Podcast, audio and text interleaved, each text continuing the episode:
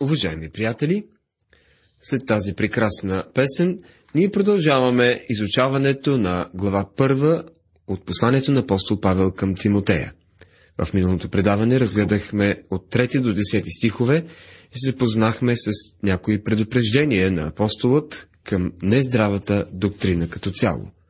Но най-вече той обърна внимание на закона – Законът не се налага за праведния, а за беззаконните и непокорните, за нечестивите и грешните.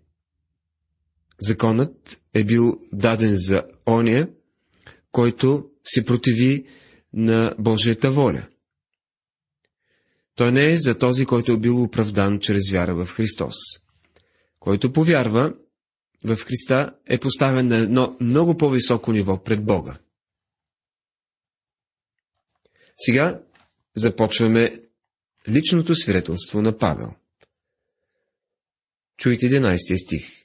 Според славното благовестие на блаженния Бог, което ми биде поверено. Отново виждаме едно от онези уникални изявления, които Павел използва в посланието до младия проповедник и които няма да откриете в посланието му до църквите. Този 11 стих може да бъде изказан и така. Според благовестието на славата на блаженния Бог, което ми бе поверено.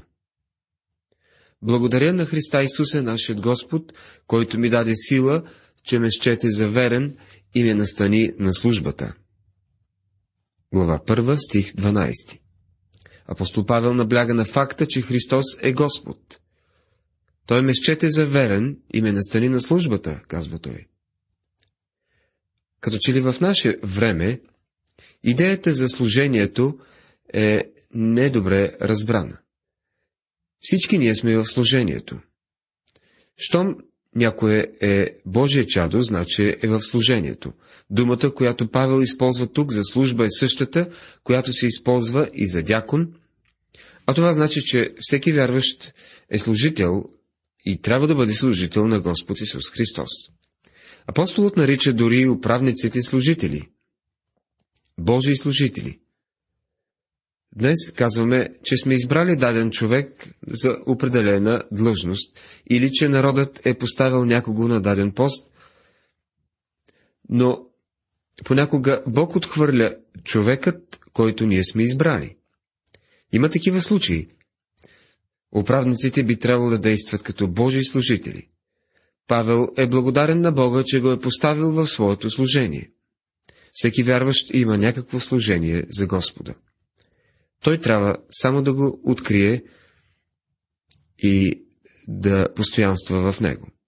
При все, че бях изпърво хулител, гонител и пакосник, но придобих милост, понеже като невеж сторих това в неверие, казва апостол в 13 стих. Апостол използва силната дума холител, казва, че е бил богохулник. Той е хулил Господ Исус и го е мразил. Можем дори да приемем, че е присъствал и на разпятието и се е подигравал на Христос. Павел казва, че е бил хулител, гонител и че е пакостил на църквата. Но придобих милост. Когато говори за спасението си, апостолът казва, че е бил спасен по Божията благодат. Именно милостта на Бога го поставя в служението. Така е с всеки, който е призован в служение. Аз съм се занимавал с други неща преди, но Бог по своята милост ме постави в своето служение. Той е богат на милост и всеки един от нас може да използва от Неговата милост при своя живот.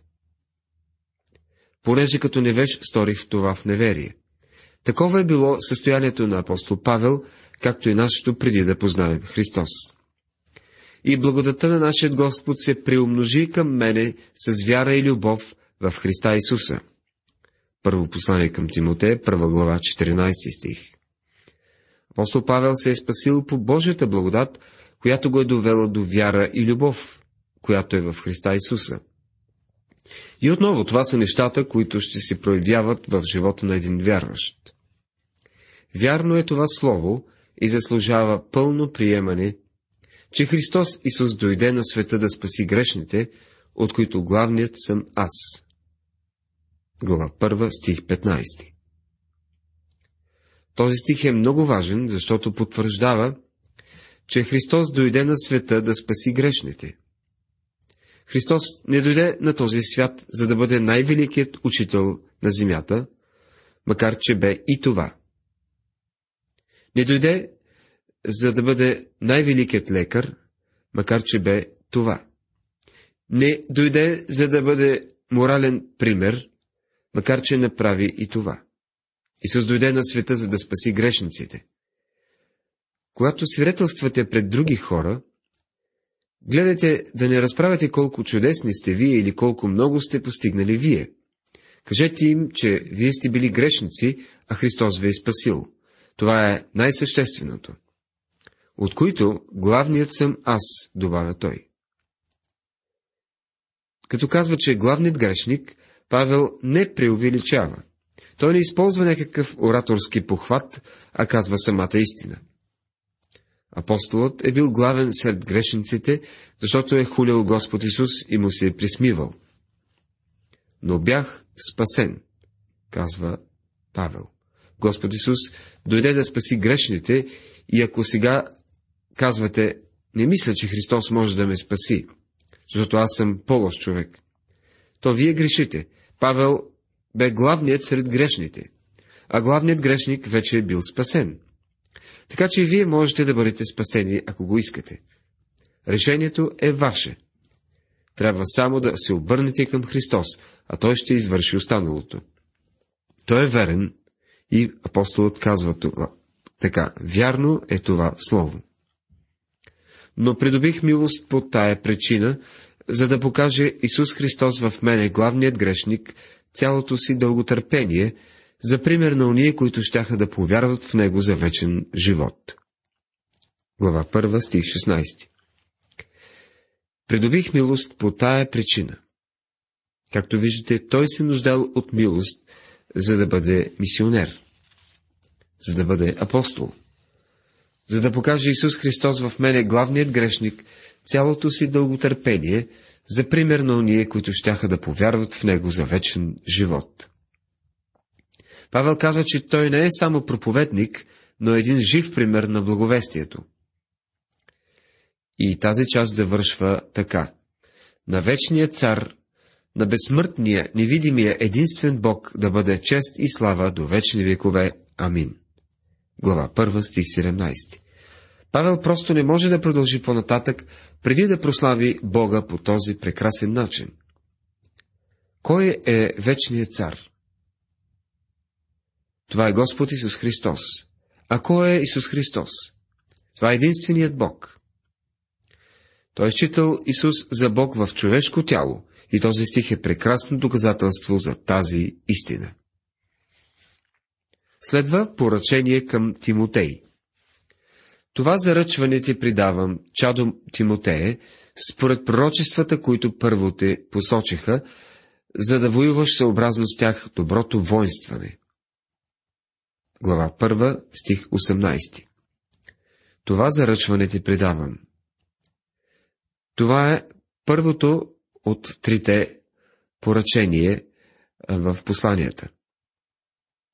Това послание до младия проповедник е практическо и е свързано с местната църква и задълженията на Тимотей към нея са такива, че апостолът трябва да го подготви. То не разкрива прекрасните лични взаимоотношения, които трябва да са съществували между апостол Павел и Тимотей. Това е личната заръка на Павел до Тимотей, като един млад човек, който току-що се посвещава в служението. Той се обръща, чадо Тимотее. Това е духовен син на апостол Павел. Апостолът го е довел до Христос. Според пророчествата, които първо те посочиха. Апостол Павел е притежавал истинската дарба за разграничаване на духовете и очевидно Бог го е ръководил в решението да вземе този младеж със себе си и да му позволи да, да вземе положението в ранната църква. за да воюваш съобразно с тях доброто воинстване. Никой от нас не бива никога да захваща някаква борба, ако не го прави от убеждение, ако не се бори за истинска кауза и не е твърдо решен да победи. Като християнин Тимотей е имал силен враг. Той е воювал в една духовна война. Павел е искал той да води добра борба и да не посрамва вярата, както са правили други. Имайки вяра и чиста съвест, която някои, като отхвърлиха, отпаднаха от вярата. Първо послание към Тимотея, първа глава, 19 стих. Да живее човек като християнин не е чак толкова лесно, колкото някои се опитват да ни убедят. Нещата са по-сложни от това да минеш на зелен светофар, а на червено да изчакаш. Ние имаме сложни характери и Павел казва, че съществува реална опасност да отпаднем поради човешката си непоследователност и склонност към отстъпление. Надявам се да не живеете в някой въздушен замък из облаците. Някои християни живеят в иллюзия и смятат, че стоят над всички човешки грешки и провали. За онези от нас, обаче, които са стъпили на земята и се сблъскват с суровата действителност и проблемите на реалния свят, ще има моменти на непостоянство и неуспехи в живота ни. Опасността за нас в това положение е да пригодим вярата си към неуспеха си. Един човек се е върнал от мисионерско служение и се е захванал с някаква обикновена работа. Той казва така, Господ ми откри да върша това. Той се е обучавал 9 години като за мисионер, а сега заявява, че Господ го е върнал у дома, за да се захване с някаква по-маловажна работа. Попитан дали наистина вярва, че Господ го води по този начин, той настоявал на своето. Толкова често повтарял това, че се е разбрал истинската причина и тя е била друга. Той просто е нагодил вярата си към своя човешки неуспех в мисионерството. Това е сериозна опасност за всеки един от нас. Когато се проваляме, когато в живота ни се появи противоречие с вярата ни, трябва да отидем при Господа и да му кажем, че ние, че не сме успели да се справим. Както ще видим след малко в посланието до Тимотей, Господ Исус е прекрасен посредник между Бога и човеците. Не бива да се страхуваме да отидем при Него. В 20 стих той казва Някои отпаднаха от вярата, от които са Именей и Александър, които предадох на Сатана, за да се не научат да не богохулстват от които са Именей и Александър. Павел цитира двама от отстъпниците на своето време. Споменава ги на друго място в писанието и не казва нищо добро за нито един от двамата. Във второ послание към Тимотея апостолът пише Медникарът Александър ми стори много зло. Господ ще му върне по делата му. Второ послание към Тимотея, 4 глава, 14 стих. Които предадох на Сатана. Тези мъже са си провалили, те са отстъпници и тук Павел изпълнява едно служение, което може да се извърши само от един апостол. Павел казва, които предадох на Сатана. Това не е нещо, което може да се изучава като отделна дисциплина. Тук Павел упражнява своите изключителни права на апостол. Той предава тези мъже на Сатана. Друг подобен случай се споменава в първото послание към Коринтени, където апостолът пише, защото аз, ако и да не съм телесно при вас, но като съм при вас с духа си, като че ли съм при вас, осъдих вече в името на нашия Господ Исус Оногова, който така е сторил това. Като се събра моят дух заедно, с вас заедно с властта на нашия Господ Исус, да предадем такъв човек на Сатана за погубване на плътта му, за да се спаси духа му в деня на Господа Исуса. Първо послание към Коринтините, пета глава, трети до пети стихове. Апостолът е имал тази власт, но днес ние я нямаме. Нямаме никакво право да предаваме който и да е на Сатана, но апостолът е имал такава власт. Петър също я е упражнявал. Предполагам, че ако можехме да поговорим с Анани и Сапфира, те щяха да ни кажат нещо повече за властта, която Петър е имал като апостол. Сега преминаваме към глава 2. Общата тема е молитвата и мястото на жените в църквата. Общата или публичната молитва е молитва за обществото и за обществените служители. И тъй, увещавам да отправяте молби, молитви, прошение, благодарение за всичките човеци, за царе и за всички, които са високопоставени, за да поминем тих и спокоен живот в пълно благочестие и сериозност. Първо послание към Тимотея, глава 2, стихове 1 и 2.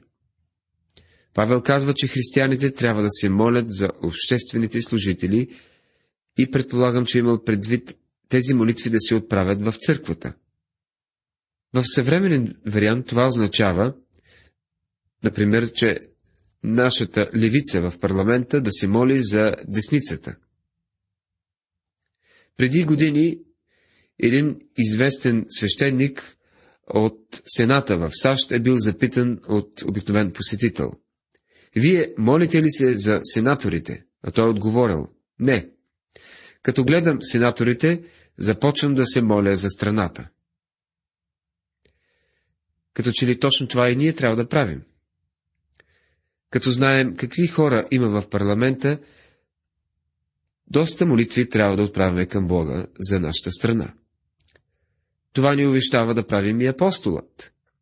Трябва да се молим за страната си, както и за онези, които я управляват. Ако сте ляв по убеждение, а управляват демократи, тогава молете се за тях, или обратното. За царе, казва апостол Павел. Павел казва да се молим за управляващите. Може да попитате, да, но трябва ли да се молим, ако нашето правителство е корумпирано и покварено? Апостолът ни казва да се молим дори и ако то е покварено. Не забравяйте, че когато Павел пише това, Рим е управляван от кръвожадният Нерон, но въпреки това апостолът казва да се молим за царете, които и да са те. За да поминем тих и спокоен живот в пълно благочестие и сериозност. Каквото и да е правителството, то е по-добро от никакво правителство.